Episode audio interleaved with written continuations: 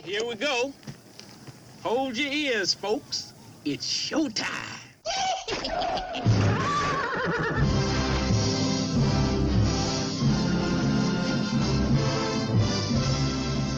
Meanwhile, How you doing? How you doing? How you doing? How you doing? How you doing? How you doing? How you doing? How you you doing? doing? How you doing? All right, let's do it. Go. Welcome back, my friends, to the podcast that never ends. We're so glad you could attend. Come inside, come inside. Thanks a lot, Glenn Campbell. It sounds like like come on down to Denial's Niles Farmers Market and auction. Take a peek at Denial's. Denial's this week. That's what it sounded like. Anyway, all right. So I am Joe Spiegel. Mike Sutherland. All right, this week we are doing the Dark Tower, uh, Steve, another Stephen King adaptation. We will talk about that fine film and uh, my flick of the week, which is going to be the Netflix original Ozark. I should be writing this shit down, huh? And then, uh, are you doing one this week? Explorers. All right, we already you already did Explorers. I did. Fuck yeah, you did. I did. Fuck. what else did you talk about? You, you want to talk about Pickle Rick again? I turns myself into a pickle, Morty. You're gonna gonna flip me over, flip you over. You're gonna tell me it's it's an alien dick or something. Just flip me over, Morty. Um, all right, so yeah, uh, is, so you gonna stick with Explorers? I thought I, I Explorers read yeah. One way or another, we talked about Explorers because we might have done an idea man for it, no. I know we didn't do an IDMN for it, but or you know, like why don't they? Um, I watched a couple of movies. But what did I do? Uh, what what was on last night? Preacher, uh, No, People of Earth. No. There's like there's like Eragon and Dragonheart and all this other shit that was on. Dragon season or what? No, I had Explorers on. Then there was there was a bunch of fucking movies that I watched in the past couple of days. I can't remember them. And yeah, you still aren't caught up on Game of Thrones, man. Yeah. So what? I didn't get home till fucking midnight. I always, Suck my butt. I always Game of Thrones, man, is uh, it's taken over as my favorite show. It, Yeah, I've got to catch up on it. It's it's one of those things. Yeah. Oh. I heard this season's only going to be seven episodes. Yeah, this is like this season and the next season and the last season. Yeah. So like next season's only going to be it's not even going to be 10 episodes I don't think or something and this one's only 7. It I, shit dude. I I want to complain but it's fuck it. They know what they're doing. So I who am I to question? Yeah. It's just me wanting more. Oh, by the way, the title of the book gives away the whole fucking gives away the whole series. What a song of fire and ice. Uh huh. Well yeah, it's those two coming together. Yeah. Yeah. There you go. All right. Spoiler alert. Incest is the best. All relative. Anyone that watches I gotta think of a fucking what it is. movie, dude. I'm gonna we're gonna talk about Pickle Rick. You want to talk about Pickle Rick? We are gonna talk about Pickle Rick because because it's fucking it's a great episode. All right, so we'll talk about uh, Pickle Rick and a couple news shits, and and then maybe we'll talk about everything else too, Morty. Oh, okay, Rick. Take it away. Summer. Take it away. I already said it. What are you waiting for? I already said it. I know. I just wanted to. I Hey, hey hey hey. talk, jerk. All right, all right, fine. It. Hold on a second. I got something to say. about Pickle Rick. No, I killed your baby today. Um, so we moved to from SoundCloud to whatever, and then there was news that came out that these two companies just bought SoundCloud more than fifty percent of the Uh-huh. stock. I don't care. Yeah, well, MySpace got bought up too. Do you see a rehash of that? Well, here's the thing. With SoundCloud, I don't care because those two companies that bought it are foreign companies, Yeah. and Are they Abu Dhabins? no, one of them is, and another one is a Singapore company. Dude, those fuckers have so much money that they fly jetpacks around the fucking city. So what? I don't care. That's Abu Dhabi money. So the um the reason why I moved from SoundCloud because I don't buy into the build anymore. They they they wasted all their money, and then these two investors come in and save SoundCloud at the last minute. And guess what's going to happen? Like like Hostess. Yeah, exactly like Hostess. they're going to fucking they're going to kill the company Yeah. and divest it.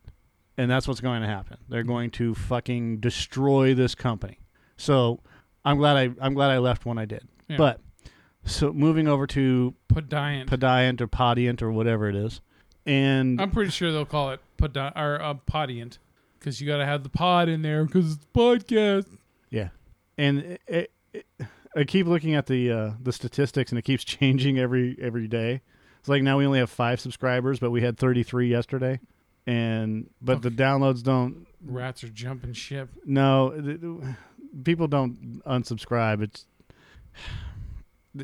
they're working. The statistics have to work themselves out. I'm not The worried about it. algorithms on crack. So I'm just letting it letting it ri I'm I'm letting it just happen. Anyways, back on July of 2016, we got a we got a review on iTunes. Holy shit! Nam Namien Nguyen. Now I've already talked about this guy to Joe, but I have to read this. This is so fucking awesome.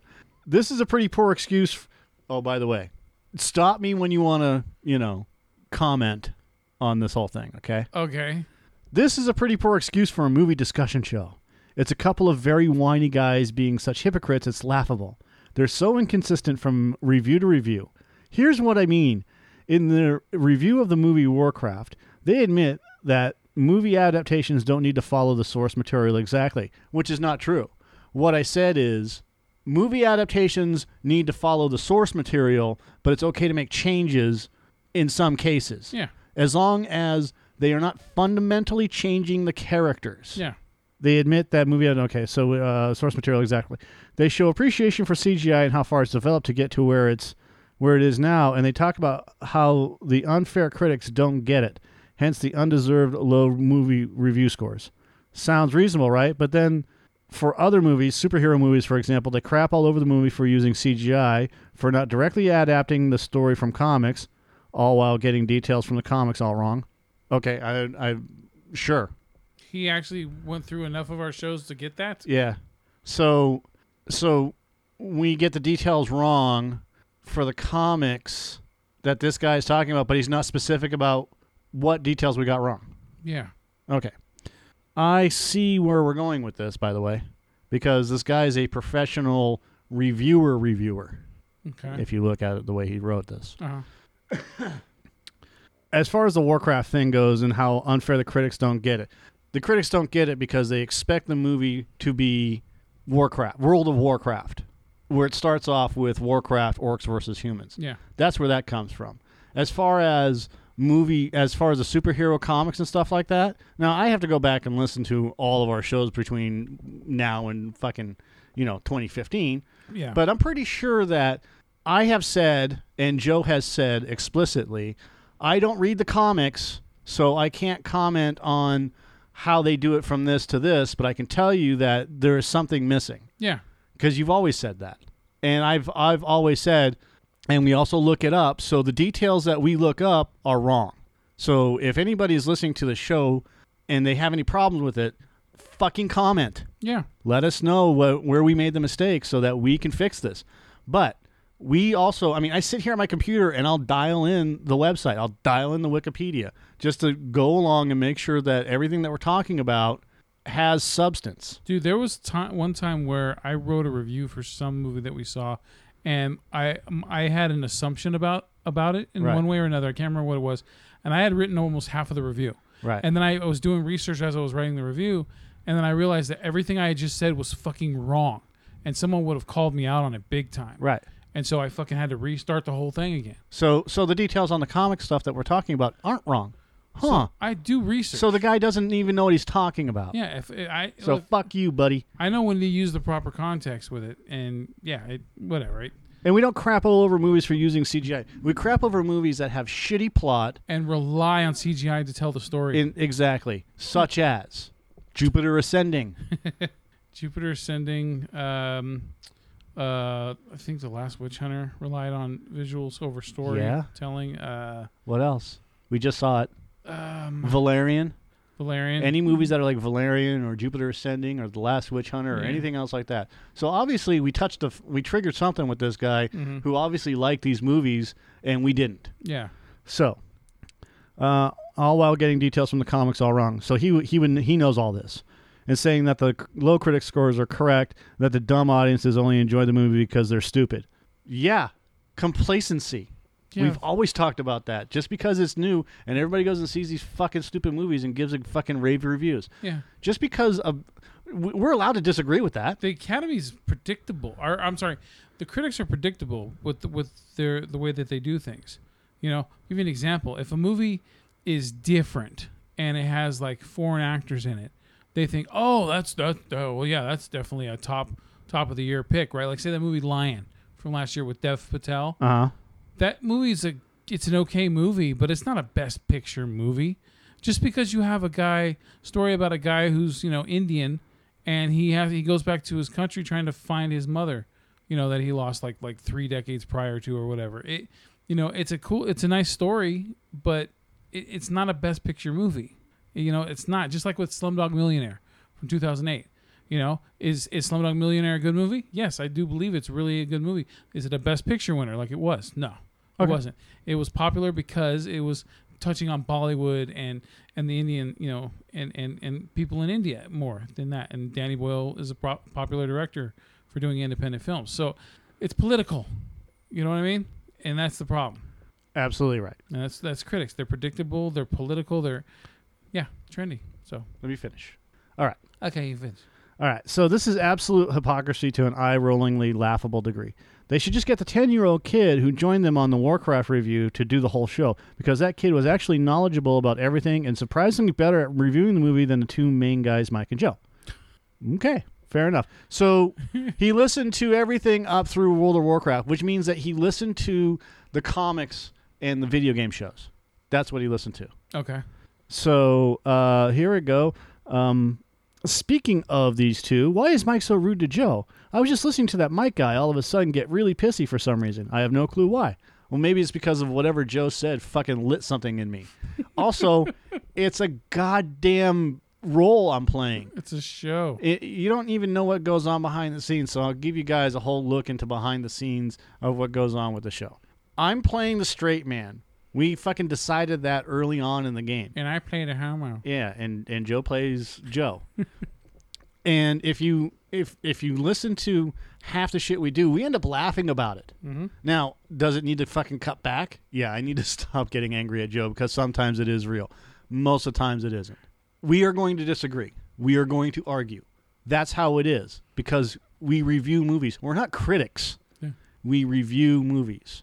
And everything that Joe says, I'm not always going to agree with. And then there'll be something that he says that comes out of his mouth that fucking just makes no sense to me. And then I'll try and have him explain it. And Luke Skywalker is the Last Jedi. yeah, there you go. Because you're fucking dumb. All right, so Mike suddenly just started complaining on and on about how Joe was yapping over him too much, which he does, and he whined about the others not listening to him and refused to talk about the movie for a while.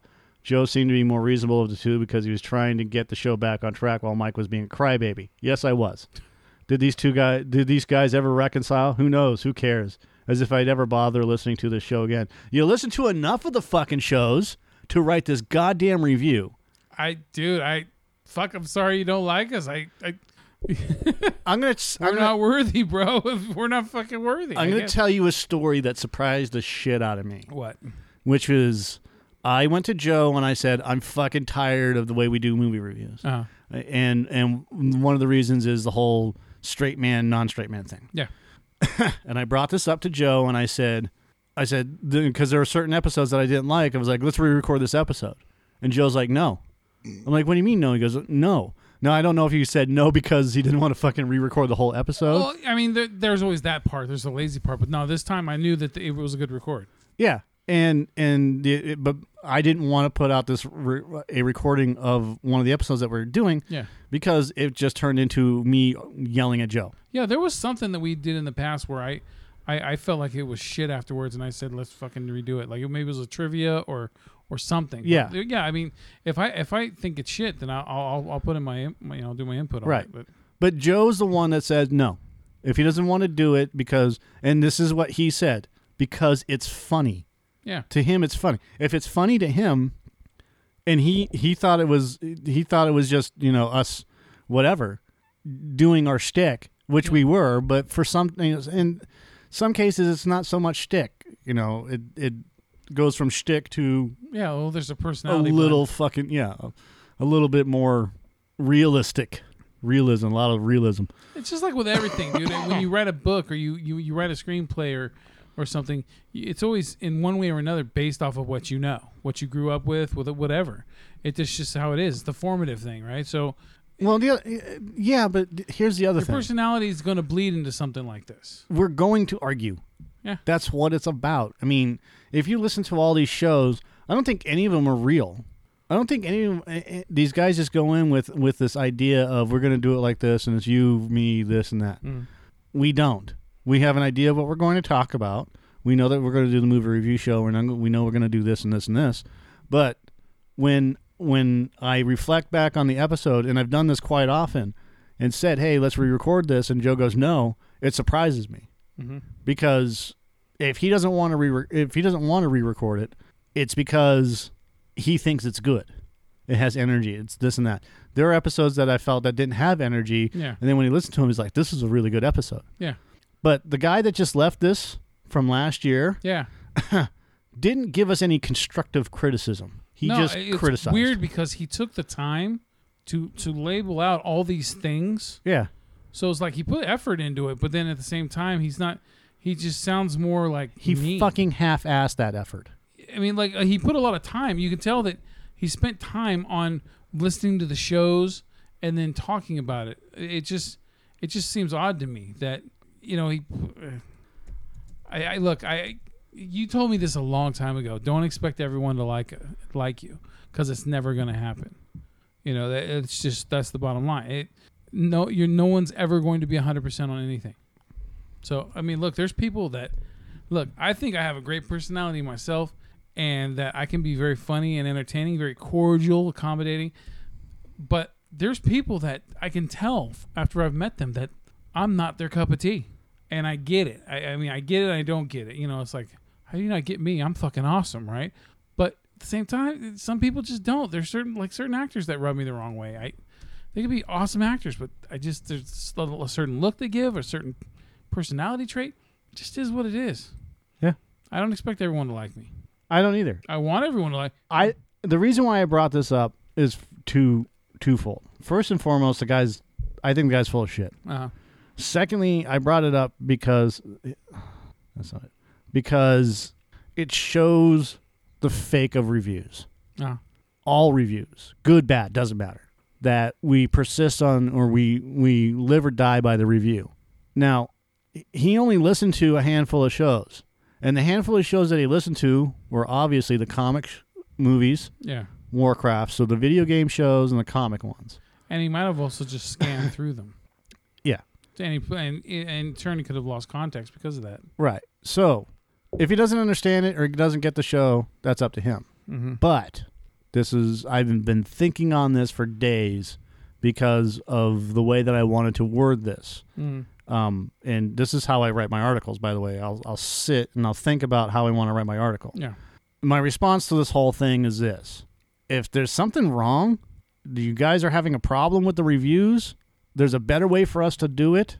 Give us constructive criticism because we don't know when things are going off the rails. I've gone. I've Joe and I have a fucking weekly meeting every Tuesday. I'm sure Joe's getting sick of them. and it's not like a Friday morning meeting where we have to do this, but I want to talk. I, we talk about subjects, Mhm. we argue about shit, and then and then we pr- prep the show. Yeah. But if we don't know the problem with what's going on, then we can't fix or make this show better. So don't worry about commenting. If you say this show sucks, no pun intended. but if you say this one this one sucked because of this, then we can understand that. This sucked because of this. Yeah. Mike is an asshole. we get it. We understand that. Yeah. Okay, so Mike's got to change. Mike's got to be more involved or less involved or shut his fucking mouth when he needs to shut his fucking mouth and stop being so opinionated about Joe. That much is true. But it ta- it I mean, we're 240 episodes into this fucking thing or more. But we're 240 episodes of movies Yeah. into this thing. And we're getting nowhere. So we're going to try a couple of different things with the way that we do the movies and make them less boring. I do know that one thing that everybody has asked us to do, and I don't do it for a couple of reasons, and I'm working on that, which is put in some sound clips. I know. But you, I get it. You've heard my input on it as well. Eh, I get it, and we are going to do that, but it's going to take it's going to take a little bit of time. I need to get some equipment. So yes, we are going to add in sound sound bites. Most of them are going to be Pickle Rick. Unfortunately, I mean, no, not really, yeah. but it, it that but we want to we want to have fun with the show, and that's what we're turning it into. And at some point, we're just going to turn this into a four-hour fucking show. That you know what? As long as we got shit to talk about, I got no problem with it. Yeah, and it'll go in in the four hour show will be the movie review. It'll be this show sucks. It'll be the trivia, and we'll go from there. Yeah. And whatever else we can spew out at the time, and hopefully we can do that five days a week. yes, and uh, pay daddy, please. Pay the daddy. Yeah. So that's that's what we want. So if you listen to the show, let us know if there's anything that you find bad with the show. Constructive criticism, please. Yeah, look, I I have no problem with someone telling me they don't like the show as long as they're not an asshole about it. Like, I, I- if I'm on social media and I'm and You- someone you can be an asshole about it for all I care. Well, I'm just saying you don't don't expect you know it, I, I'm not gonna be spiteful back if you don't like the show, but if you're an asshole about it, you might get a truthful answer from me. You know, an, an uninhibited answer.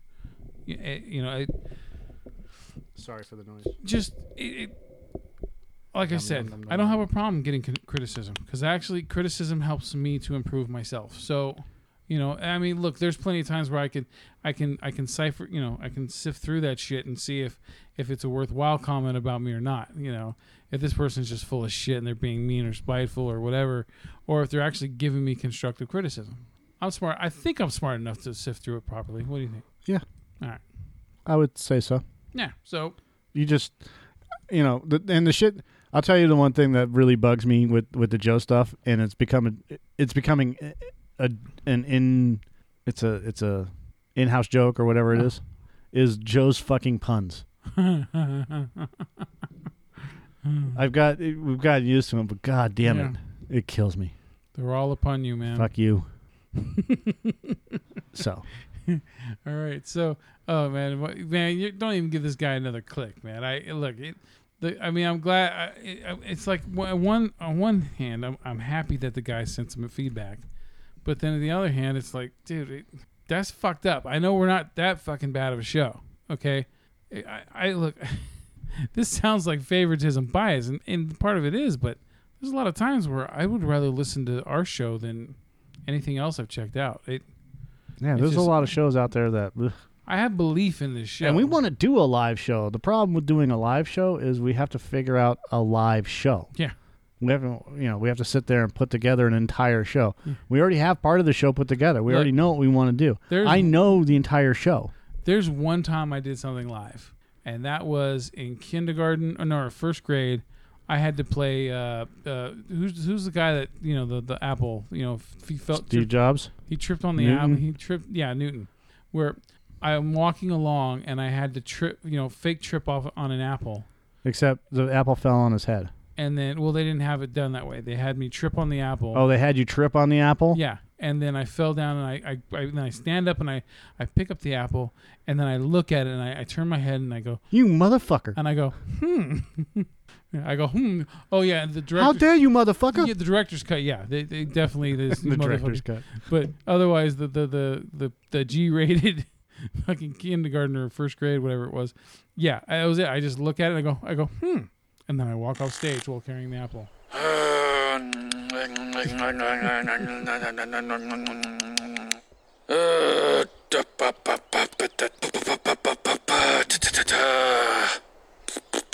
Okay, dude, it's so fucking loud. that was so goddamn. Pickle Rick. All right. There it is.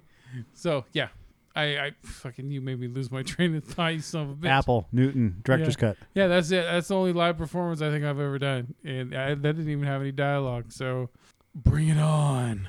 I hope they have Pickle Rick. Uh, I hope they have Facebook uh, where you can fa- update your profile Yeah. with Pickle Rick. Oh, there's someone that already has that. I've already seen it. Um, Fuck them. on there. Yeah, there's people that fucking do that shit instantaneously. Hey, that's like when I see new memes for shit. Like people gen- meme generate hella quickly with some shit. Like, oh man, I wish I could have done that. And even though I've got a I got a meme generator. All right, you get an update. Hey, what's up, Armando Sanchez? Who's uh, that? I don't know, but I just made him famous. Oh no, he just commented on a on a, a movie feed talking about Big Little Lies on HBO. All right, I put in my input on that shit. All right, so are you ready to talk about what we call the Dark Tower? Yeah, yeah, yeah. All right, um, let's do a summary, shall we? Because we want to stay professional and in line with what we do, right? All right.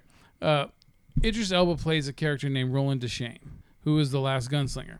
And he's locked in eternal battle with Walter O'Dim, uh, Randall Flagg, fucking Slash, uh, Walter something else too, right?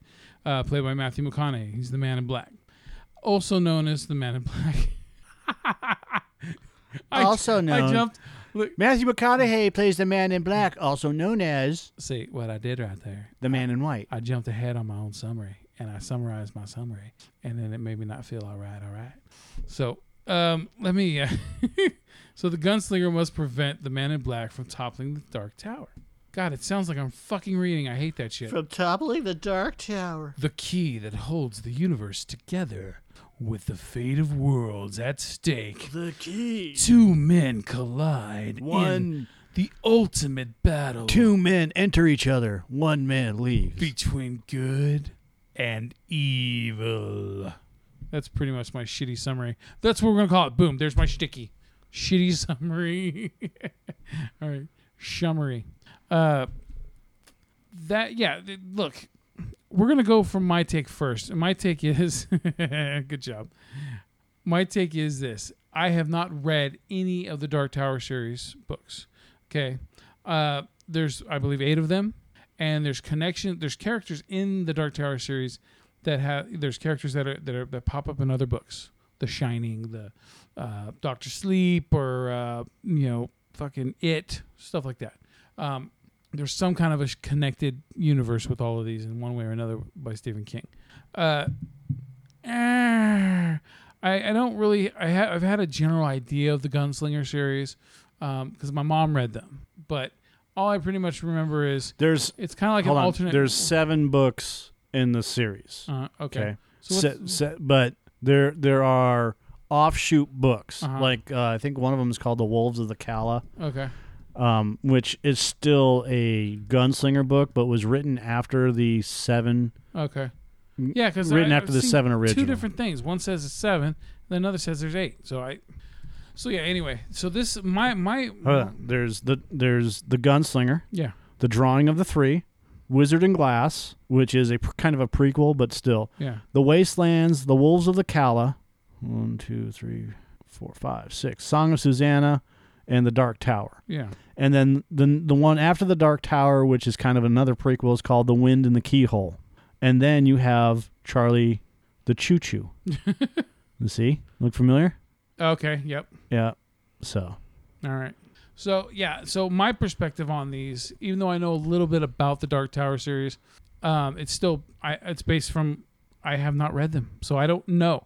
But here's the bottom line with this movie for me is that this movie's so I don't know poorly executed, like the end result of it, that it's obvious, even as someone who hasn't read the books, that there's a shit ton of stuff missing from this movie.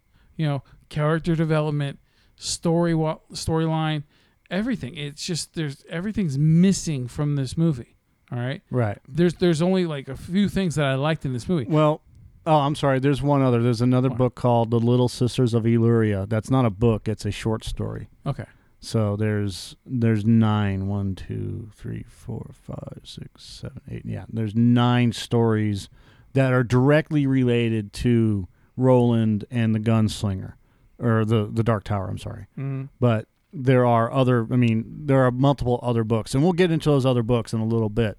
Um, I, I didn't mean to interrupt you. I'm sorry. That's all right because you know about this shit. So The Uh, events of this movie is Roland's second.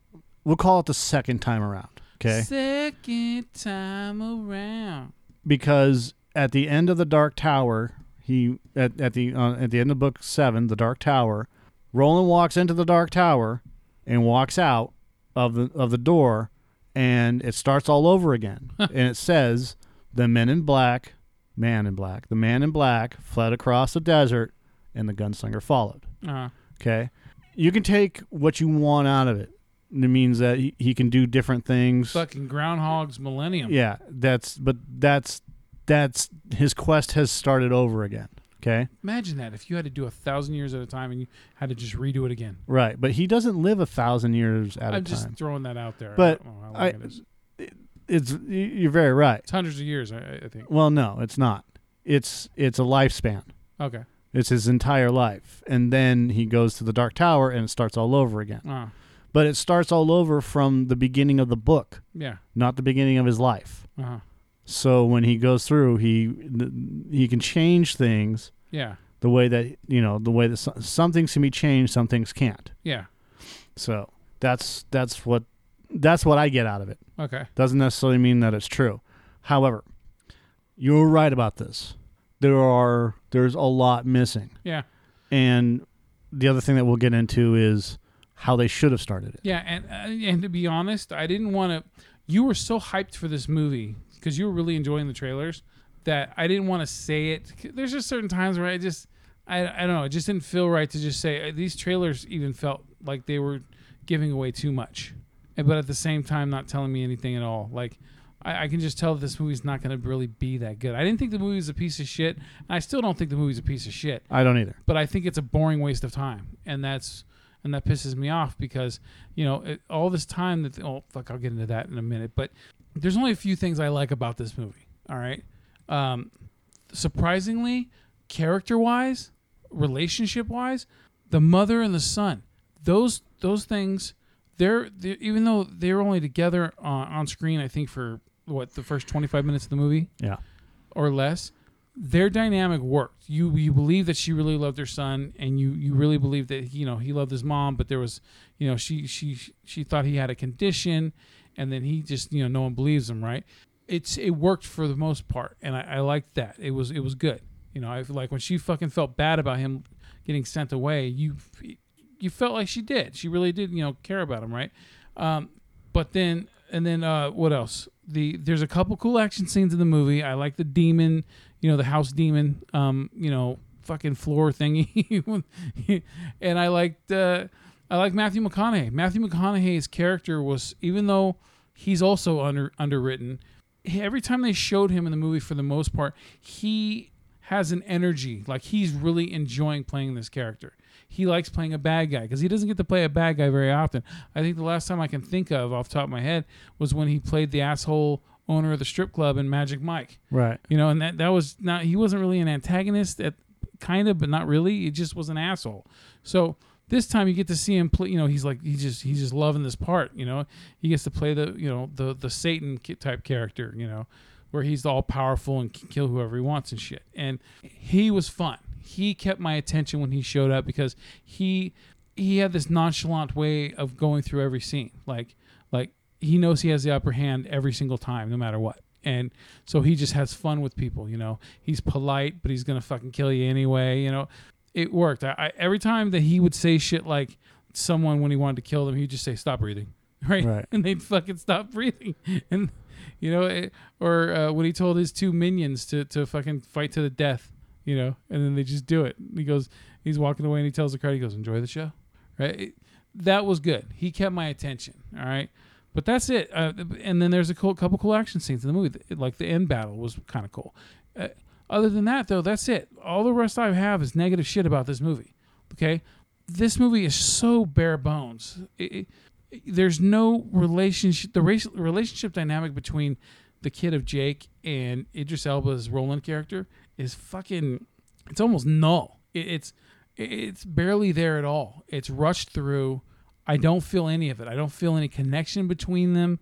Um, him being frumpy the entire time. Now, look, maybe in the book he was frumpy too, but you know, it's still it, it, you gotta give more than just have him just sulking the whole fucking film, and then at the end he gets his fucking energy back, and then his faith has been replenished, right? And then all of a sudden now he can he can do what he needs to do. It, it just no, it, you can't do that to me the whole fucking movie. All right. Um, so the talent of Idris Elba has been wasted again in the film. Uh, the trailers give away the whole fucking movie. All right, there's nothing that I don't think we saw in the trailers that we saw in the movie. There, everything was there. Every every scene was there was a piece of every scene in that, including a bunch of scenes from the end battle. Right. Um, the uh, the co-stars, all the co-stars are a fucking waste of time except for the mom. You know, the mom. You know, he had the cliched stepdad, who's a fucking waste of time. Right. Like he Yeah. was predictable. Like he was overly predictable in how he was being a selfish asshole. Right. But the mom played by Katheryn uh, Winnick, who was on the show Vikings. She's fucking hot as hell on that show. Um, you know, she was okay for uh, you know the short amount of time she was in the movie. But then, who else did you have in this shit? You had some of his minions. You had Jackie Earle Haley, all right, who's the the god of meat, right, the king, of, meat king, or whatever. Um, No, but yes, you know what I mean. Um, he was a vampire king. y- uh, from I'm talking about from uh, from Preacher. Yes, yes, the king of meat. Yeah, because that was the last thing we saw him in. Uh, I love Jackie Earle Haley. He's an Oscar-nominated actor. The motherfucker's I, he's Rorschach. Shit. So to use him in a role where he doesn't fucking do anything, he doesn't say anything. And I read the I read the director interviews. Okay, and the director talks about the ending and sequels and and why certain characters weren't used that much and blah blah blah blah blah. He never mentions studio tampering. He pretty much puts everything in his lap and says, "I th- everything that's done was done the way I wanted to do it." Right? And it just he he told Jackie Earle Haley that your character is very important, but not right now. Like that's why there's nothing to really do with your character. But you don't see him die on screen, right? So that means he can come back for uh, a sequel if if they do if they do the sequel or the TV series or whatever the fuck they're gonna do. Um, but still, I, I don't. It did not work. None of these co-stars worked for the movie. All right. Uh, and lastly, this movie is fucking boring. You know, there's certain cool like background appearances and uh, you know the location filming stuff like that. It looks kind of cool, but the movie just gets boring because there's nothing to give you anything. You know. And I go back to co-stars. I got fucking pissed off about Dennis Haysbert. You know, playing the dad. Dennis Haysbert is a fucking an underappreciated actor in Hollywood who is not in enough shit. Okay, he, all he does is fucking Allstate commercials and fucking CBS uh, military SWAT shows or whatever. I the the guy is better than that. All right, and you finally have him in something you know big budgeted like this, and you have him in two fucking scenes where it's already his death scene. There's nothing to to show the love that Roland has for his father or anything. It's just boom, he's fucking dead, right? He just says, "Don't you know, don't forget our fucking motto or whatever, you know, about the heart fucking eyeball shit." So I know that sounds very simple-minded the way I'm delivering this, but th- that's how this movie is. The, the way it tells the story, it's nothing. It doesn't. It doesn't test you. It doesn't. It doesn't grab your attention, and that's the problem with this movie. It ends up being boring because of it. And I, I'm really getting sick and tired of seeing Idris Elba be being misused, uh, you know, with his talent. It, and that's his choice, but I mean, still, you know, for his picks, his roles. But Yeah. you know, it's fucking damn it. It's this movie ends up being a waste for me. That that's my take on this movie. Yeah, my look, I'm gonna I'm gonna do something different here. Different. My problem with the movie starts with this: the man in black fled across the desert, and the gunslinger followed. Uh, That's a powerful fucking image. uh, All you have to do is set a camera on the ground. yeah. You see you see Walter walk by, and then the next thing you see is a, a boot, and then another boot. Yeah. You know, and the and the man in black is far ahead, Yeah. just a speck, and you see Roland walk by the camera, wearing his fucking hat. Yeah. A producer told Stephen King that characters that wear hats in westerns don't do well in the movies, and Stephen King said, "Well, that's really funny because the Magnificent Seven seemed to do okay." Yeah. fuck Sony. They that right there tells me that they were involved with this way too much. And that Stephen King needs to nut up and start telling people no. Yeah, I think that because he gave this positive reviews, so I'm thinking that he just didn't want the movie to lose as much as he knows it's going to lose, so he, he fucking pumped it up. Because I mean, most people aren't going to knock their own shit, right? It's based on his work. I would. If it sucks, it sucks. I I know, I, I but I'm just saying. I think I know that that's probably why he fucking did that. Well, at the time you don't want to knock it because you don't want to fucking you don't want to ruin chances and stuff like that. But Yeah, chances are lost, man. Look, the story begins with that sentence. The gunslinger comes across a hut. And this is how I would have made the movie. It's really fucking simple. yeah, There are one, two, three, four, five chapters. Okay. Yeah. The first chapter is the gunslinger. The gunslinger comes across a farmer by the name of Brown who has a pet raven named Zoltan. And the gunslinger stays the night and, at Brown's urging, tells him the story of what happened to him the last time he came across people. And then we then we go to the city, uh, a city by the name of Tull. It's the last town before the desert began. Okay, so now we have we have a we know what's going on. Yeah. Okay, we know that the last town that Roland walked through before the, he hit the desert was Tull. He made his way to the local saloon and learned from Allie, the bartender, that the town drunk by the name of Nort had died from eating narcotic devil grass. the man in black, calling himself Walter O'Dim, brought Nort back to life and told Allie that if she said a particular word to Nort, he would tell her everything he saw and heard during his time in the afterlife. Sensing that Walter had laid a trap for him and Allie, the gunslinger warned her never to tr- say the trigger word. He he meets Sylvia Pittston, a fanatical preacher who believed that the man in black had impregnated her with the offspring of the Crimson King. She warned her congregation to beware of the gunslinger, referring to him as a malicious interloper, and eventually stirred the entire town to attack him. Even Allie joins the mob, having fallen to, into Walter's trap and gone insane from Nort's revelations. The gunslinger kills every single person mm-hmm. and then heads out into the desert. After after the gunslinger tells Brown his story, the gunslinger fills his water skin and continues across the desert in pursuit of his quarry. Okay. That starts the story. That right there That'd be a great first. would have fucking killed. Yeah. Everybody in America would have said, "Have you seen Gunslinger? Have you seen The Dark Tower?" Yeah. And and and then they would have said, "No, you, you, you haven't seen the fucking Dark Tower." It starts with him killing an entire town. Yeah. Like the Kingsman scene, the church scene. The Kingsman. Yeah. Yeah. The Crimson King, Ram Abbalah, a fictional character created by Stephen King. He is the primary antagonist of King's eight-volume Dark Tower series, as well as the novels Insomnia and Black House, described as Gan's crazy side. The Crimson King is the ultimate ruler of the Red, also called the Random and the Outer Dark, and the archetypal embodiment of evil in King's multi in, in King's multiverse. Because you don't need to say fictional multiverse. Hmm. His goal is to topple the Dark Tower, which serves as a linchpin of time and space, destroying the multitude of universes which revolve around it so that he can rule in the primordial chaos that follows. That's the Crimson King. Okay. More on that later, but right now, so you start off with that, and then you hit the way station. The way station is where we meet Jake. Yeah. Now, this story is fucking awful. Meaning it's it's sad. That's what I mean awful. Yeah. It's it's not a happy story. Because Roland is a dick. He's a complete dick. Yeah. All right. So now you understand what Idris Elba was trying to get across with him being kind of dickish in the entire movie.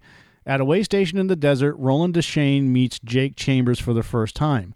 Under hypnosis, Jake remembers that he had been killed in his own world, possibly by Walter, because someone shoved him in front of a fucking bus.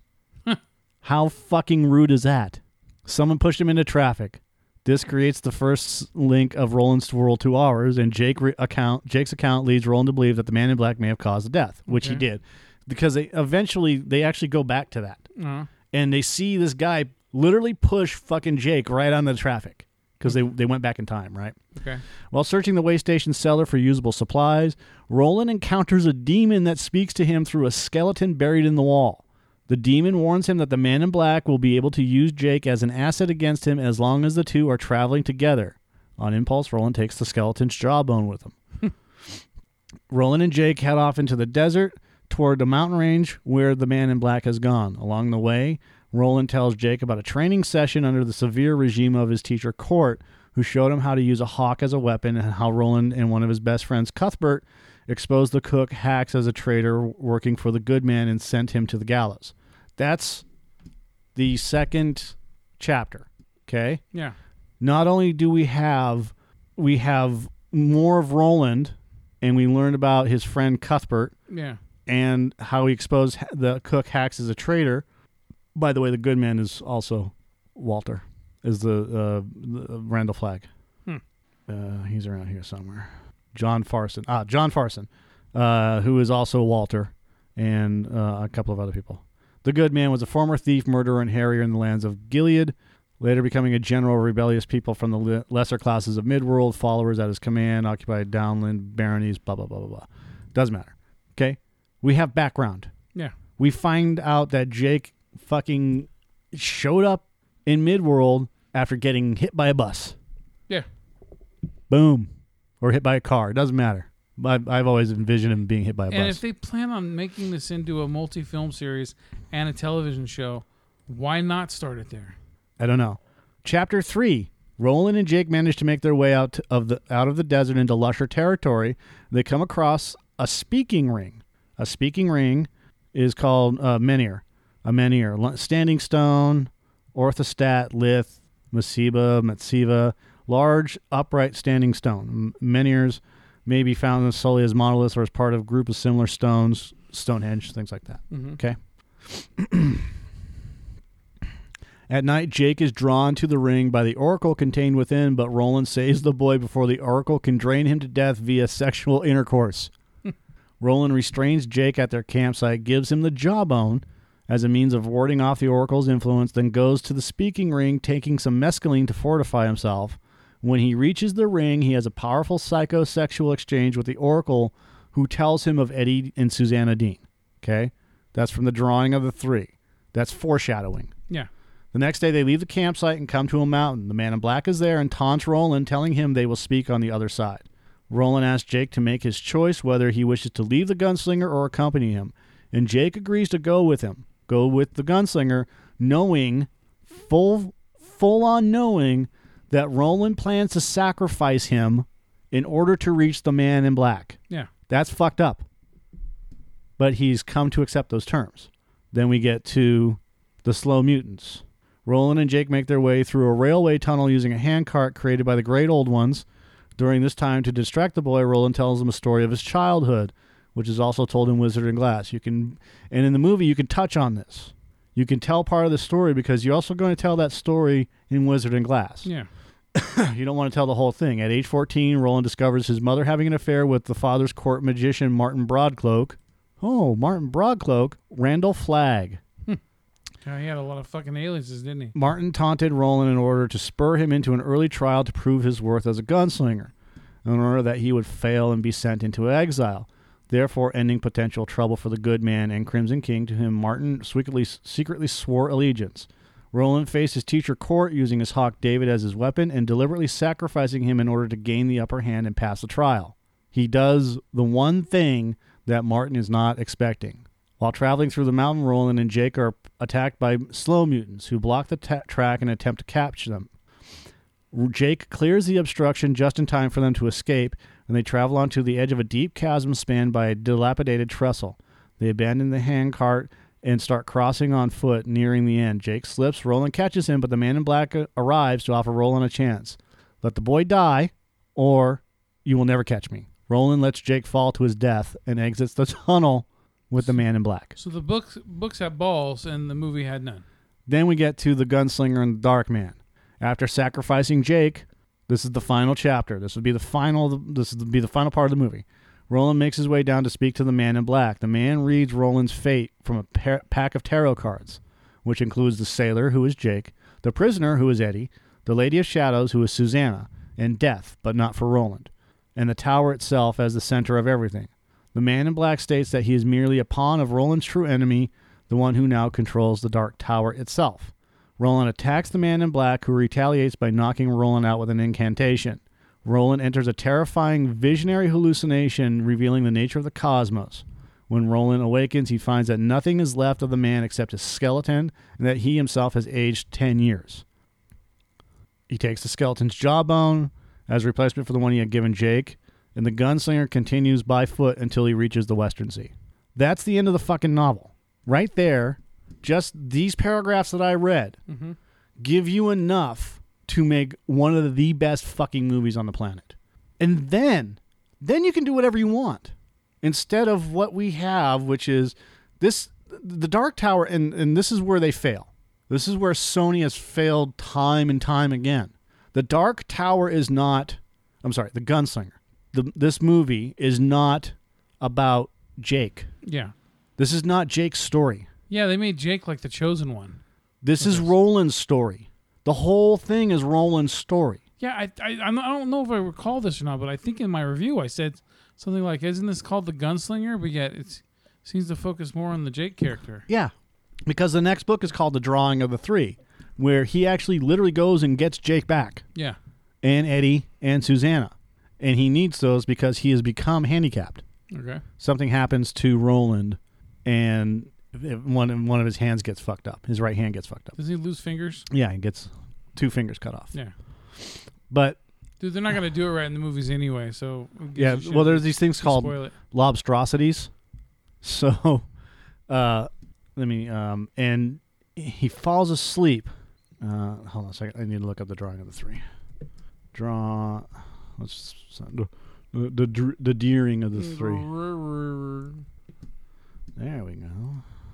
Yeah, the, the book begins less than seven hours after the Dark Tower, the gunslinger, after the man in black has described the gunslinger's fate. I love that picture. That's the original picture Mm. first edition, which I. um, Roland wakes up on a beach where he's suddenly attacked by a strange lobster-like creature, which he dubs a lobstrosity. He kills the creature, but not before losing the index and middle finger of his right hand Oh. and most of his right big toe. His untreated wounds become infected, feverish, and losing strength. Roland continues trek along the beach where he eventually encounters three doors. Each door opens onto New York City at a different time and place, or different time period 87, 64, and 1977. And as Roland passes through these doors, he brings back the companions who will join him on his quest to the Dark Tower. so 77 obviously is going to be Jake. 64 is Susanna and 87 is Eddie. So that's how the fucking that's how the first book begins. That's how the the drawing of the three begins. Yeah. Oh, uh huh. Snip, snip, snip. but again, this movie has got it all wrong, and I- I'm sure Stephen. I mean, after 10 years of whatever, Development hell. you know, Stephen King was at a point where if they got a fucking script together and it got greenlighted, I'm sure he was just like, okay, whatever, we're just gonna do this Just fucking do it. Yeah. and and even though it wasn't what he wanted, he could spin it and say, "Well, this is round 2." You know. Yeah. Well, that's great, but what about those of us that are fans? Yeah. What about those of us that you owe not Stephen King, that Sony owes this loyalty, you know, you owe us for bringing out the best movie that you can. Yeah. And you've continually fucking failed. The interview, even though it was funny, well, it's a forgettable movie. I love the interview. Spider Man. Yeah, but how many times do we talk about it? Once in a great while. Everyone, it's just fun. It, it was overhyped because of the controversy. It's not a good movie though. It's Eh. it's okay. it's funny. Is it a great? yeah. Is it a great movie? Uh, I wouldn't go so far as to call it great. Yeah. Right. It's not a great movie. It's not Guardians of the Galaxy. No. I, It, it's not. It's not Ex Machina. yeah. It's not fucking Fury Road, right? Yeah.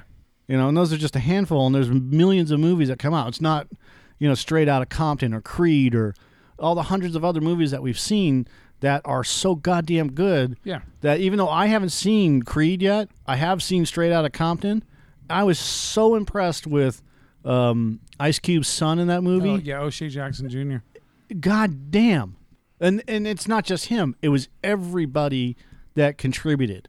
The guy that played Easy E, Yeah. the guy that played Dre, the guy that played the other the, the other two guys that you always forget their names. MC Ren, MC Yella, or uh, DJ Yella. Um, yeah. Yeah. Exactly. And MC Ren like wrote half the songs for NWA. yeah.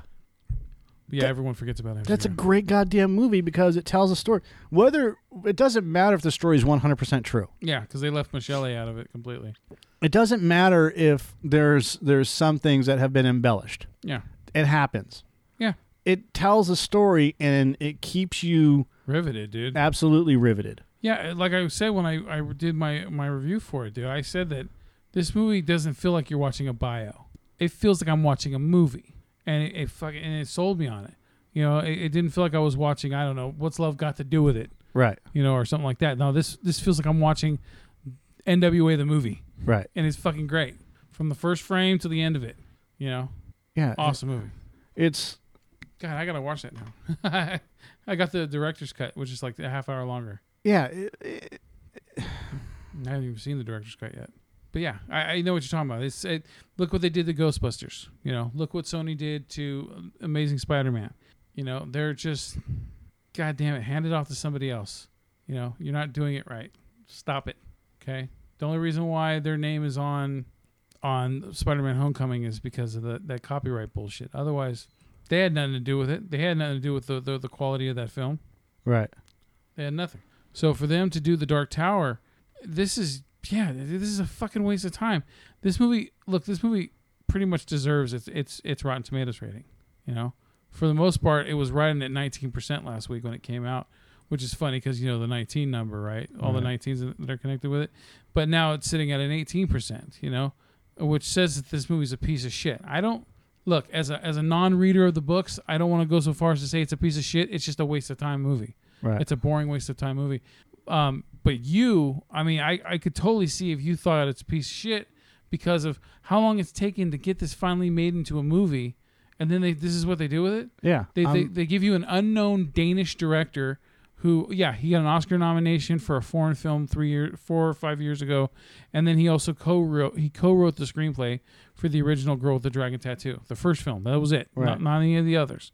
Um, but other than that, I don't see what the guy's fucking done over here. He hasn't done anything else over here. So why would you put his name on here? I don't get it. It you had you had J.J. Abrams a decade ago who really wanted to do this. Then you had Ron fucking Howard right after well, that. Ron Howard's a producer. I know, and he ended up staying on as a producer, but he was going to direct it. And then you lose Ron Howard for whatever fucking reasons. And then you bring in this guy, Nikolaj Arcel. If that's how you pronounce his fucking name, I don't know. But waste of time. The guy and I, maybe he's he's and I maybe he is one of those company yes men where he's taking all the responsibility for it in the studio you know and and it's his fault not the studios but I'm pretty sure this is the studio's fault they wanted to keep the budget low and they wanted to they wanted the movie to be short and all that stuff by keeping the budget low and then that way if the movie flops they're not losing that much money right they're not because Right. this movie has a $60 million budget that $60 million budget which for a movie of this scope this scale this should be a $100 million movie at least right for you know being otherworldly and all that stuff Uh huh. and it's not. So instead, it's sixty. With that, and that's with six million dollars added on for reshoots because uh, test audiences thought that Roland's character, you know, Elba's character, was um, had no backstory, and and was kind of you know didn't have anything depth to him. But we saw him in this fucking movie after the reshoots. What did they fucking add to it? Can you tell me besides his father showing up? No. I, I can't see shit. You know, that, that that's that's the ugly of this movie. That's the fucking ugly. You add money for reshoots, didn't fucking add anything that I can tell, and then you also spend over a decade trying to figure out how the fuck you're gonna do this, and this is how you do it. You you could have had a hugely successful series with this shit. Okay, you bring in the fans, you bring in you bring in all the people who read the books who have been waiting forever for this to be done, right? And then you bring in a new generation, and then there you go. How, how difficult is that? It's not. But they keep fucking it up. Fuck you, Sony. Uh, the other related books for um, the Dark Tower series are Salem's Lot, The Stand, The Talisman, Skeleton Crew, It, The Eyes of the Dragon, Insomnia, Rose Madder, Desperation, The Regulators, The Bag of Bones, or Bag of Bones, Hearts in Atlantis, Black House, Everything's Eventual, From a Buick 8, and Charlie the Choo Choo. Damn. Yeah. Um, there are other books as well, but those are the ones that are, are mostly related. Uh, Salem's Lot is about vampires, Yeah. and the vampires are also um, because the Dark Tower series already contained the narrative in the Wolves of the Calla and Song of Susanna. He felt there was no longer a need for a sequel. He was planning on doing a sequel to Salem's Lot. Yeah. Uh, in a way, it's my favorite story, mostly because of what it says about small towns. They're kind of a dying organism right now. The story seems sort of uh, down home to me. Uh, hold on, I have a special cold spot in my heart for it. Um, connections to. Hold on a second. I'm just gonna look up connections to. Ugh. Unless okay, it, since that's the next movie that's coming out. Yeah. Um, It part one. that must have been a special edition cover. Out of all the novels, uh, it may have the most interesting Dark Tower references. Richie says that the evil residing in Derry arrived in primordial times from outside everything. another level of the tower, perhaps, or Todash space. It's possible that it's related to the Great Old Ones. And she, yes, it's female, might even be related to Dandelo, a minor villain in the Dark Tower. Another prominent scene features a revelation by Stan, one of the Loser Club's more unfortunate members, in which he realizes that another universe exi- may exist where there there might grow roses which sing. The Dark Tower is surrounded by singing roses, and in one of the many versions of New York City, the tower takes the form of a beautiful singing rose that grows alone in an empty lot. Uh, the Wizard of Oz. Uh, Roland's quartet are treated to a large chunk of the gunslinger's backstory, including his adventures with Merlin's grapefruit, a crystal ball infused with dark magic. Hearts in Atlantis. Uh, low men, uh, in one of Hearts in Atlantis stories, Low Men in Yellow Coats, the psychic Ted Brautigan is hunted by supposed G-men in flashy cars who locate him with signs advertising lost pets. And Wolves of the Calla, or Kaya, or whatever, we learn that something similar happened to Donald Callahan after his vampire hunting led to a cruel branding by the Hitler brothers, also known as can-toi. The low men appear to be animal hybrids who attempt and fail to pass for human. So all the all the people that we saw, these rat things that we saw in the movie, Yeah. they're called can-toi. They're the ones that you wear human skin with the with the yeah, with the seams. Seams, thank you. Uh, the Harry Potter series. In Wolves of Calla, Roland and his quartet do battle against a group of superpowered kidnappers known as the Wolves. Despite like looking like Doctor Doom armed with a lightsaber, each of the wolves is equipped with sneetches, a spherical golden explosive that fly. If that isn't enough The golden snitch. to convince you that sneetches are snitches, consider that an examination of one sneetch reveals the serial number 46511AA HPJKR. Harry Potter, J.K. Rowling. Yeah. The Stand, obviously, the Stand is huge. Uh, Randall Flagg, um, he's known by ne- many names, uh, but he always keeps the initials RF. Russell Faraday, Richard Fannin, Richard Fremantle, but he's also the Man in Black. Walter Padick, Walter O'Dim, Martin Broadcloak, whom the gunslinger chases across the desert. Without going into too much detail, let's just say that Flagg causes a lot of problems for Roland in his life. Richard Adams, Shardik. Richard Adams' novel about a hunter in pursuit of a giant bear lends itself to the Dark Tower in the series' third installment, The Wastelands. Roland, Eddie, and Susanna encounter Shardik, a gigantic biomechanical bear who serves as one of the 12 guardians of the beam. By this point, Shardik's systems have begun to show their age and he attacks. Salem's Lot, which we already talked about. Donald Callahan is a priest whose lack of faith allows him to be attacked by a vampire when his church refuses to allow him to enter. He boards a bus and disappears, never to be heard from again. Until the Wolves of the Calla, that is, Callahan reappears as a priest of Calla Bryn Sturgis and ultimately helps Roland and his quartet on his quest for the Dark Tower. Um, the original King drew his earliest inspirations from the Dark Tower by Robert Browning, Childe Roland. Insomnia, which is a great book. Um, the lesser known King novel might have more direct connections to the Dark Tower than any other. Insomnia marks the first mention of the Crimson King. Um, Patrick Danville, an important child in King's 1994 work, is Dandelo's captor of the Dark Tower. The novel discusses the Dark Tower, Roland, Ka, and Katet as well as um, Athos, Porthos, and one other guy. The Wasteland and Other Poems by T.S. Eliot. T.S. Eliot's The Wasteland lends a lot to The Wastelands, in addition to having a similar title. King's novel drew from lines in Eliot's poem to name the book section Jake, Fear, and a Handful of Dust, and Lud, a heap of broken images. The Regulators by Richard Bachman. LeCantoy play a starring role in the Bachman book. A small town in Ohio is overrun by strange cowboys in brightly colored vehicles who kill the residents they encounter. The strange events are caused by a demon called Tak, who bears a striking similarity to some of the Todash creatures we've seen before. Uh, NOS 4A2 uh, by Joe Hill, which is King's son. Um, contains several connections to the Dark Tower, including mentions of Midworld and the clearing at the end of the path. Joe Hill claims he didn't mean to seriously tie his novel into his dad's work, as he told the AV Club, I was just fooling around. The never ending story. From the beginning of The Gunslinger, we hear that the world has moved on. Characters use the phrase to explain everything from misconnections to the disappearance of entire places. It's kind of similar to the nothing in the never ending story, the destructive force that eats worlds. There's also the concept of a story within a story told again and again, which plays a prominent role in both King's series and Michael Ende's novel. Uh, Jack Adrian's Deathlands, Pilgrimage to Hell. Uh, as Dark Tower connections go, the Deathlands series is a pretty interesting development. In the fifth book of the post apocalyptic series, the characters pass by Roland, who is standing on the side of the road. Discussions on James Axler's forums indicate that the series authors may have paid homage to uh, writers other than King.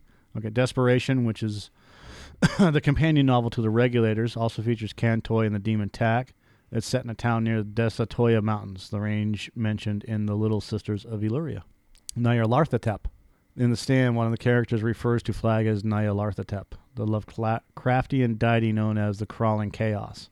He's also the avatar of the Outer Gods. Kings borrowed concepts from HP before, although King's race are technically advanced humans, not unknowable gods. However, King's Todash creatures and other malevolent ent- entities are quite Lovecraftian. Eyes of the Dragon um, is a prequel to or retelling of the Dark Tower series. Randall Flagg makes an appearance as an evil wizard in the service of King Roland and Queen Sasha. Once Flagg successfully deposes the reigning monarchs and frames the oldest son for murder of his father, he acts as an advisor to the new king, 12 year old Thomas. The drawing of the three mentions the pursuit of Flagg by young Thomas and his butler, Dennis. The story was written for his kids. Lamort, the author. This is a really good book. Um, Malory's Le Morte d'Arthur, which is Knights of the King Arthur and the Legends of the Round Table. Arthur Eld, the King of All World, and the first gunslinger who carried the sword Excalibur, which may have been later used to forge the sandalwood guns Roland carries. King series makes use of Arthurian legends as well as Merlin and Mordred. The Shining, not The Shining, The Shinning. You want to get sued? Danny Torrance, a Jake like Danny Torrance, Jake Chambers has a touch of the shine to him. Jake and Danny are twinners, What's different ice cream, Doc? different versions of the same person living on different levels of the tower. In Doctor Sleep, Danny utters Jake's most famous line: "There are worlds other there are other worlds than these." So, that's just a few of the things. If you go to StephenKing.com, there's a whole fucking connection thing. Yeah. It's really cool to read all that shit. I mean, literally hundreds from every book. Autopsy Room 4, Bag of Bones, you know, The Ballad of the Flexible Bullet, Black House. Oh, The Ballad of the Flexible Bullet. Um, the Dark Tower novels, Ginelli owns the Four Fathers restaurant and the Ginelli pizza truck, and Thinner, Richard Ginelli is a silent partner in the Three Fathers restaurant. In the Ballad of the Flexible Bullet, the Four Fathers bar appears. There's a reason for the Ballad of the Flexible Bullet, which is to be able to Yeah. Bend the bullet. bend the bullet, Yeah. basically. Yeah, just like from Wanted. Yeah. Um, Curve the bullet. but there's just you know Blaine the Mono is a character from the Dark Tower series, um, from from Black House, Blockade Billy, Cell, Cujo, all this shit. It's it's amazing. So if you go to StephenKing.com and look up Dark Tower connections, it's it it'll give you a, a huge rundown, more than what I've done in the last 20 minutes of your boring life. So, or our boring life. So, wh- but what's amazing is the, the amount of information, the, the way that he can just weave all this shit in and out. And a lot of times in his writing, he even says it's, I don't even remember doing this. I don't, I don't remember writing this stuff. You know, when, when I'm, when I'm writing and it's just happening. Yeah. It's like I'm, I'm like focused and I'm just, I'm writing and, and the words are just spilling out onto the page and that's that. Yeah. And when it's done, it's done. Like he's channeling someone else. Yeah. So, anyways, I'm not real happy with this movie. Yeah, I, I don't blame you, man. I, I mean, look, as someone who's never read it, and I, I could tell that it was missing a lot of shit. So Yeah. I can't even. I, I, kept, you know, after hearing this, man, I, I, I'm surprised that you weren't like, Well, like when like just fucking shaking your head the whole time we're watching it. when they were walking, I was waiting for them to get to the way station. That's Uh. when when you saw me lean forward. I'm like, are they going to get to the way station now? Yeah. You know, what about the slow mutants? What about the Oracle on the mountain? No, we got fucking the man in black in his in his tower. Yeah. You know, and he's and he's using kids that have the shine to shoot down the tower. Yeah, his minions. You know what the fuck, man? Yeah. Give us the story. Give us give us the beginning story. That's all you have to do. The man in black fled across the desert, and the gunslinger followed. Yeah. You don't have to say the words. You show it, Yeah. and then he sh- and he ends up talking to that farmer, and we begin the story by Roland killing an entire fucking town. That would have dropped dropped Jaws. Yeah. Would have absolutely just fucking destroyed us.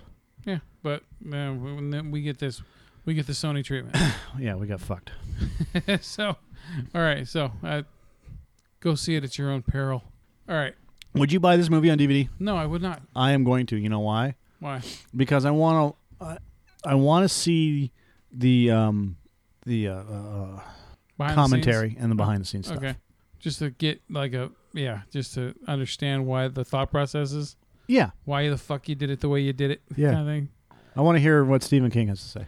I, it's amazing how many times I forget about director's commentary, and there's times where I actually, you know, listen to it. it it's been a long time. I think, fuck, what was it? The last one I did. I can't. I can't remember. I damn it. Fuck. I do. Uh, one though that uh, stands fucking high is uh, Tropic Thunder. That has um, it has Downey Jr., Jack Black, and, and Ben Stiller um, doing the commentary, and and it's fucking great because Downey Jr. does not break character like he promised in the movie. He goes, "I don't break, you know, I don't break character till the DVD commentary, baby." Right? He he fucking stays in character the whole goddamn time. It's it's awesome. Right? Um, so yeah, that I mean, there's there's a lot of commentary that's worth checking out. All right, uh, let's go on to my Netflix pick of the week because that's what this is. It's going to be on Netflix. Um, it is the 2017 original series called Ozark. It is it, it stars J- uh, Jason Bateman as a character named Marty Byrde. Marty Byrde is a financial advisor in the in the city of Chicago who ends up getting involved with a cartel, a Mexican cartel and he does helps do all of the the money laundering for this cartel. And he has coworkers and stuff like that. And his best friend is one of the guys that works here at at, at this financial advisor firm.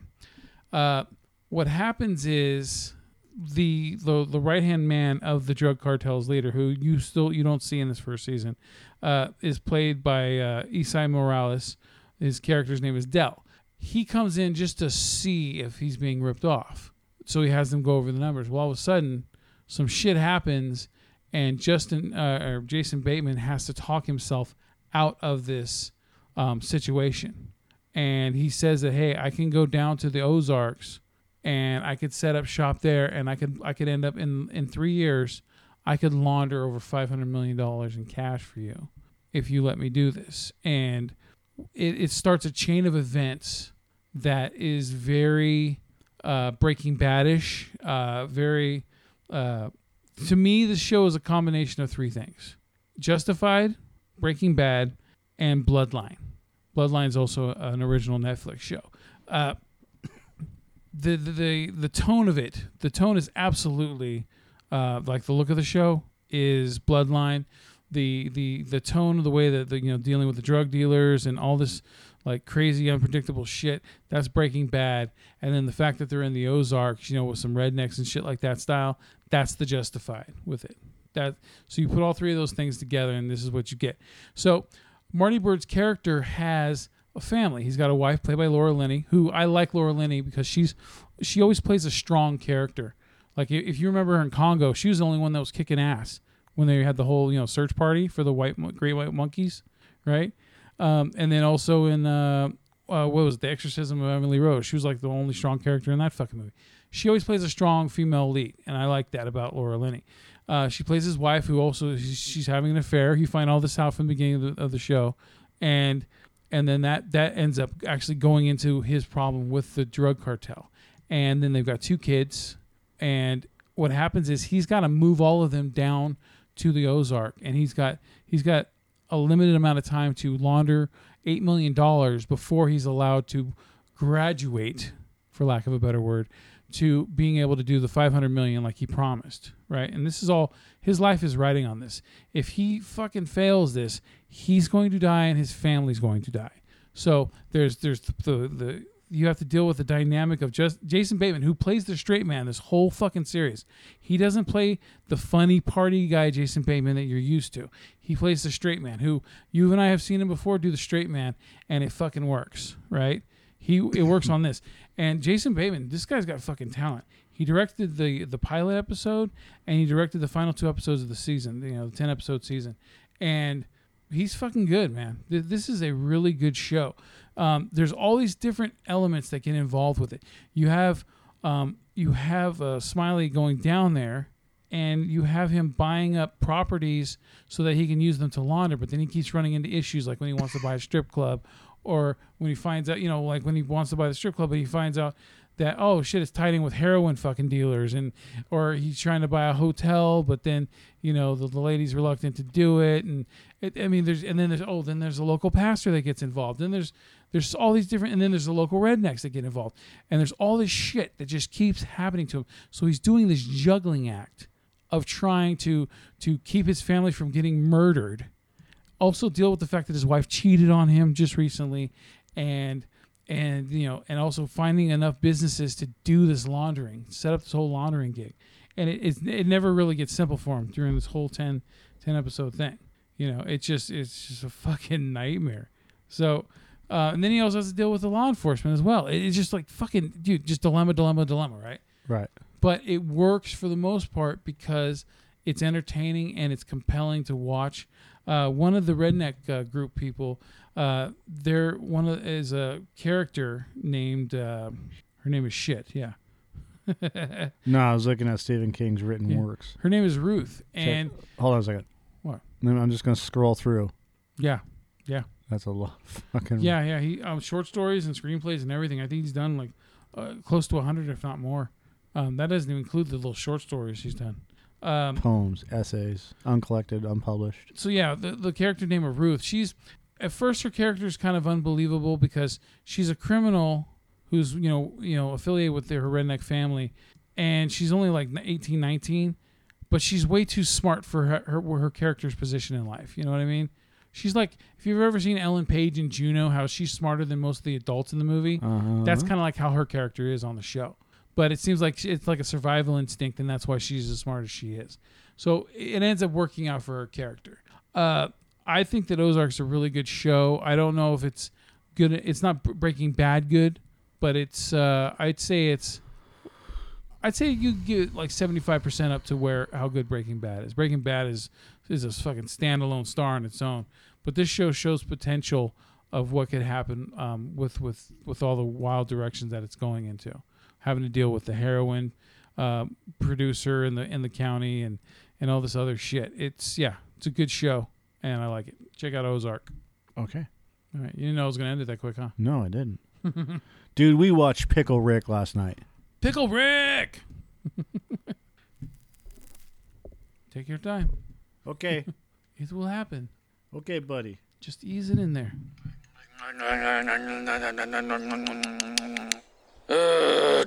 You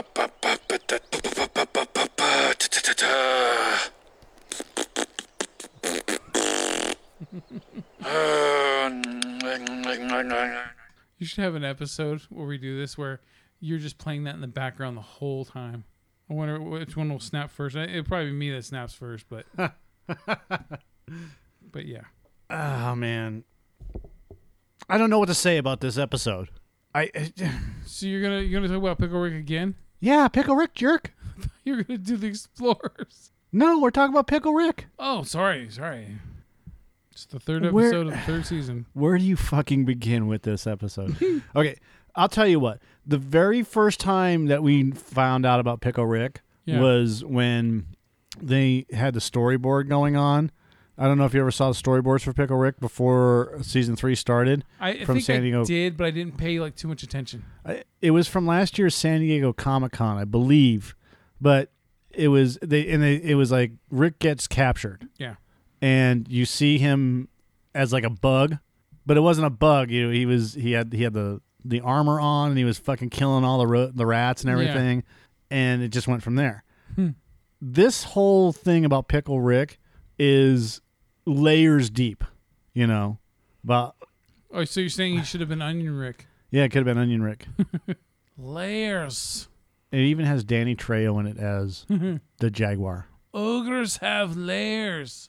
But the whole idea behind Pickle Rick is a psychological mindfuck. If you ever did, if you've read Ner- the Nerdist about this episode, it goes into a whole like in depth thing Uh-huh. about why th- this is a complete troll on on everybody Okay. and and even even to the point where we were reading some stuff from um, Cartoon Network, not Cartoon Network, but some people had commented on Pickle Rick, and the guy and one of the guys is like, I didn't like this episode except for the violent stuff and blah blah blah. Yeah. And somebody said, "Are you so fucking inept? Are you so daft that you just didn't even get it? But you're all all you're into is just the mindless violence, but not the subtext." Yeah. And the subtext meaning this is what they trolled everybody on is is there's more to life than this, and this the series is going to get dark. Yeah. But what what did the what did the therapist say?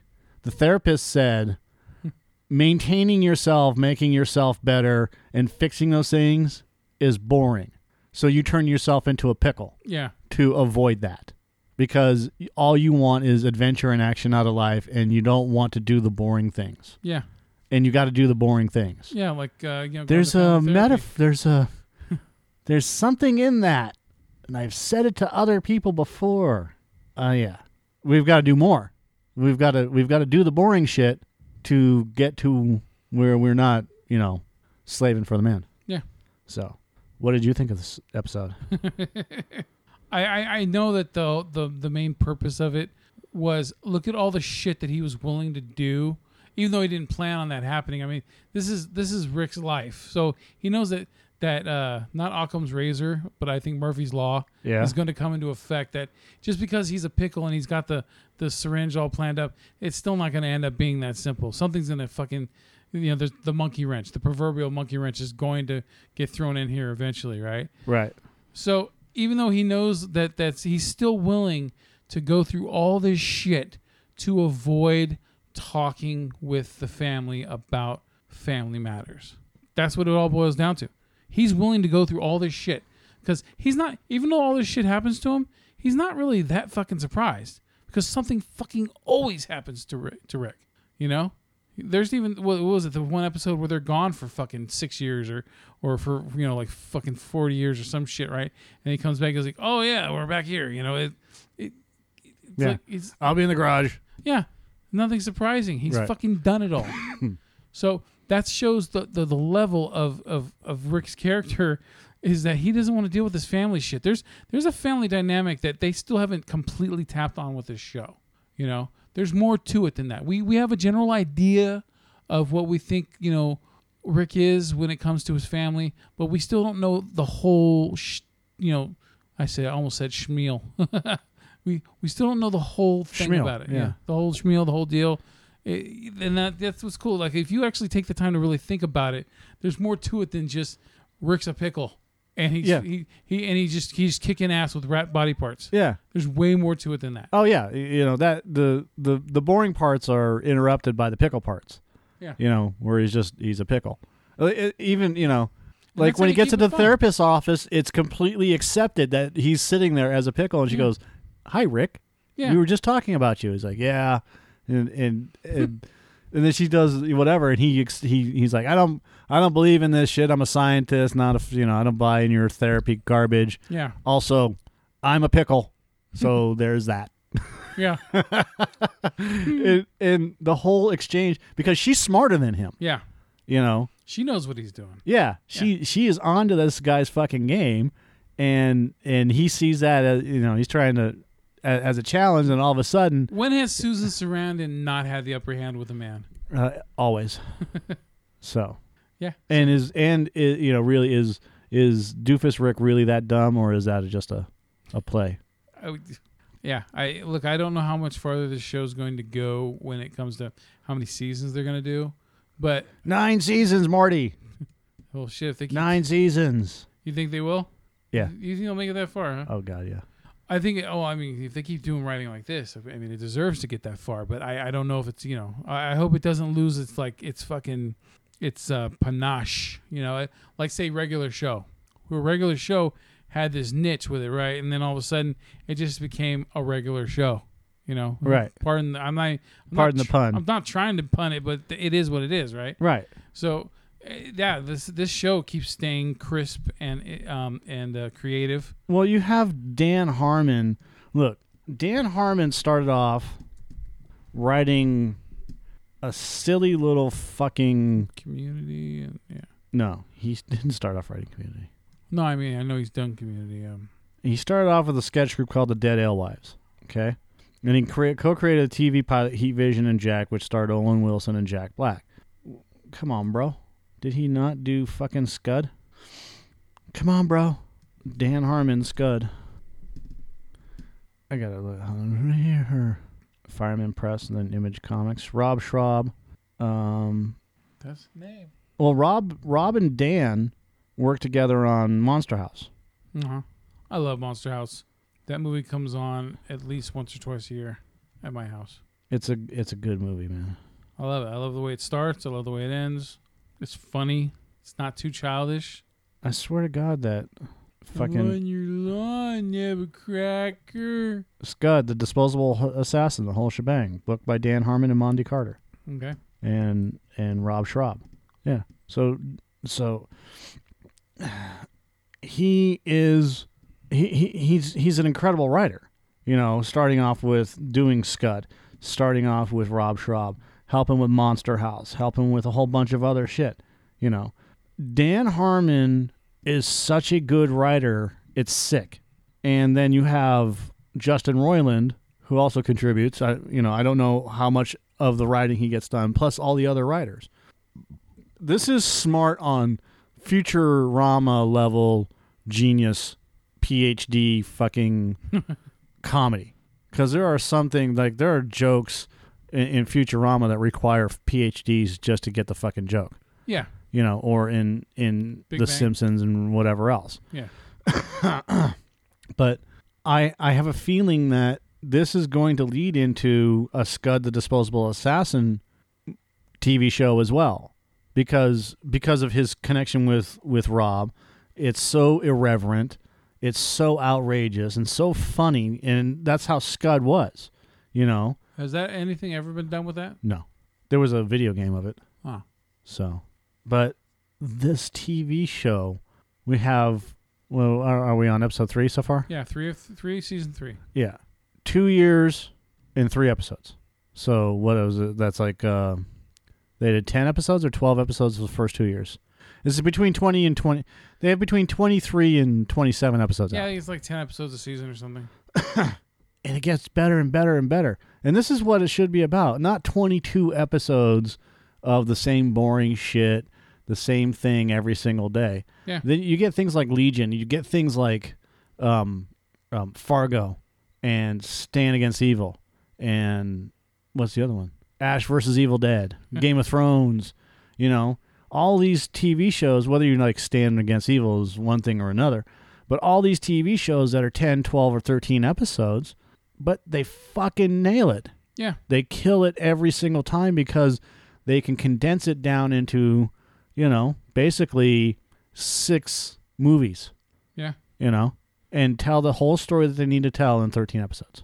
Exactly. It's yeah. It looks like they did a um, yeah. Season one had eleven episodes, and then these this season two and season three are gonna have ten each, or have ten each. So yeah, it's gonna be a total of uh, by the end of this season will be thirty-one episodes. Okay. Okay. Okay. All right. That's all I really have. I mean, look, if you're not watching Rick and Morty, then then you should. then go fuck yourself, because yeah, it's the business. All right, so yeah, you know what? Before we end this shit, man, I just a couple of news things I thought were worth talking about popped up. Uh, first thing is uh, there's some Judge Dredd news that uh, Karl Urban is in talks with the powers that be, whoever they are, um, about filming uh, next year. Filming uh, the television series called Judge Dredd Mega City One. Um, he look, Karl Urban says, "Look, you give me the story and you, you actually do it, and you want me to come." He goes, "I'm down to do it." So I hope things work out, you know, because you don't normally see things like this work out that way. But if it does, I mean, I, I think that's fucking awesome because we both wanted to see a sequel to Dredd. You know, remember when they were going to talk about the the Death Judge or whatever they called him? What was it? Judge Death. It was yeah, the evil judge, the, the like from another dimension. I think it was Judge Death. Yeah. D E T H or something. Anyway, yeah, it, um, it was. I mean, that would have been a cool idea for a sequel. So instead, they're going to do the TV series, and hopefully, it's connected with the Dredd movie. And and you got Karl Urban on board. I I, I think that's awesome if they if they are able to do it. Because how often do you see something like that happen for a movie that didn't make a whole ton of money? You don't. Yeah. All right. The, the the movie fucking raked it in on DVD sales. Oh, I know, yeah. And on um uh syndication. Yeah, no, the movie's fucking badass. Like, I feel like watching it right now. Just just even talking about it out of nowhere, right? Uh, and then uh, the other thing is Millar World or Miller World or however the fuck you want to Yeah. pronounce it uh, got purchased up. Miller, Miller World Comics. Millar. Yeah, Millar World got picked up by uh, Netflix, which is uh, the third biggest um, Acquisition. per- acquisition, purchase, whatever you want to call it, of a comic property um, in history. So the first two, of course, are Marvel by Disney, and then uh, Warner Brothers picking up DC, right? Right. So yeah, and, you know, you know, off the top of my head, or what I wrote down, Dear Mark Miller, how do you say your last name? Mark Millar, I would just say Millar. Uh, the three notable comics off the top of my head are The Kingsman, Sure. Wanted, Sure. and Kick Ass. Kick ass. It's Mill. Uh, er. What? I can't see what that says, man. Uh, it's Mill A. Palm. Father. Millar. Mark Millar. Yeah, so I, you know, whatever. Alm. Father. Mill R. You're right. You got it right. So uh, Netflix uh, acquiring because I guess Disney's uh, slowly pulling away all of their properties out of Netflix or something. Yeah, Disney is uh, calling it quits, brother. yeah, because Right on Netflix. They're starting their own service. yeah, their own streamer. Yay. You know what? I mean, is this eventually going to lead to the, the death of cable? Yep. I, you know what? Fuck cable. Fuck them. Fuck them. I Look, th- this is going to decrease the cost of TV watching. And by doing that, it's going to give everybody a chance to, a la carte. yeah, complete a la carte. I only want to watch these shows, Yeah. like Star Wars Rebels and this and that and the other thing. I only want to watch. And they're going to try and do something with cable, but ultimately, what's going to happen is th- it's going to go back to remember when satellite dish came out years ago, and Yeah. you could fucking just grab feeds Yeah. and you can watch whatever you wanted whenever. Yeah. You know, it doesn't matter where it was in the world. You just point the fucking satellite. Yeah. That's what it's going to become like. A million goddamn channels. Good man. You know, I think people have been getting ripped off, ripped off for too long. Far too long, Mike. Right. Far too long. All right.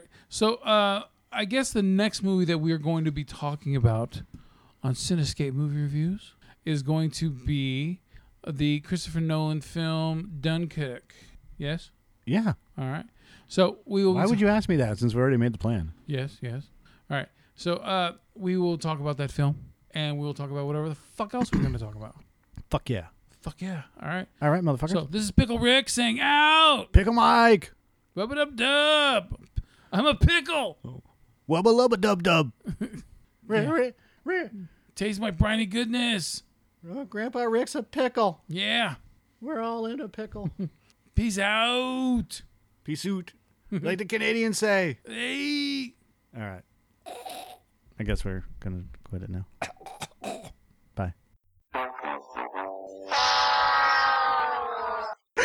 show! Jolly good show! Jolly good show indeed! Hakuna Matata, bitches. This is the Cinescape Movie Podcast. We thank you for listening to the show. And if you have any questions or comments, you can email us or tweet us. My handle is at Joe Spiegel underscore Joe. My handle, that's what I call it, my handle. You can tweet me at, you can send me a tweet at, Tweet me. You can follow me. Fuck off. All right. yeah, follow, you can you know, follow me or tweet me at, send a tweet to. All right. Follow. Follow would be better. You can follow me on tweet, Tweeter. You can tweeter me. You can follow me on Twitter at Joe Spiegel underscore Joe. And for me, it is at What about you? MPS 5150 because I make it easy. Yeah, you do. Well, that's the end of the show. Thank you for listening. And please remember, share the podcast. Hey, hey, hey. What is it, Joe? Yeah. You see that little button over there? Yeah. Yes. All you what gotta do, button? the little share button. Which button is that? It says share. Sometimes it's a little arrow that goes in a circle Regardless, it's there. or more. So share. Share. Share that podcast. Click that shit. it's simple. Please. We put we do put some work into this. Not a lot. Not a lot. Not as much as we should. But still, all you have to do is click the share button. Yeah. Click anything that says share. Like on our movie reviews, there's a Facebook share and a Google Plus. Pick one. We S- prefer Facebook, but you know. Spread the love. Help us grow. Spread the love, and we will spread our legs open for you. No, we won't. I take showers. Well, what is that one? Show the balls. Open your balls. Open your balls. So, uh, yeah, share, share the, share the show. Share the hell out of it. Share. Give her some love. I sound like little Nick. Have a good night. This is the end. It's the end. Finito! The end, I tell you! We're all going to nibble the dust! Or go fuck yourself.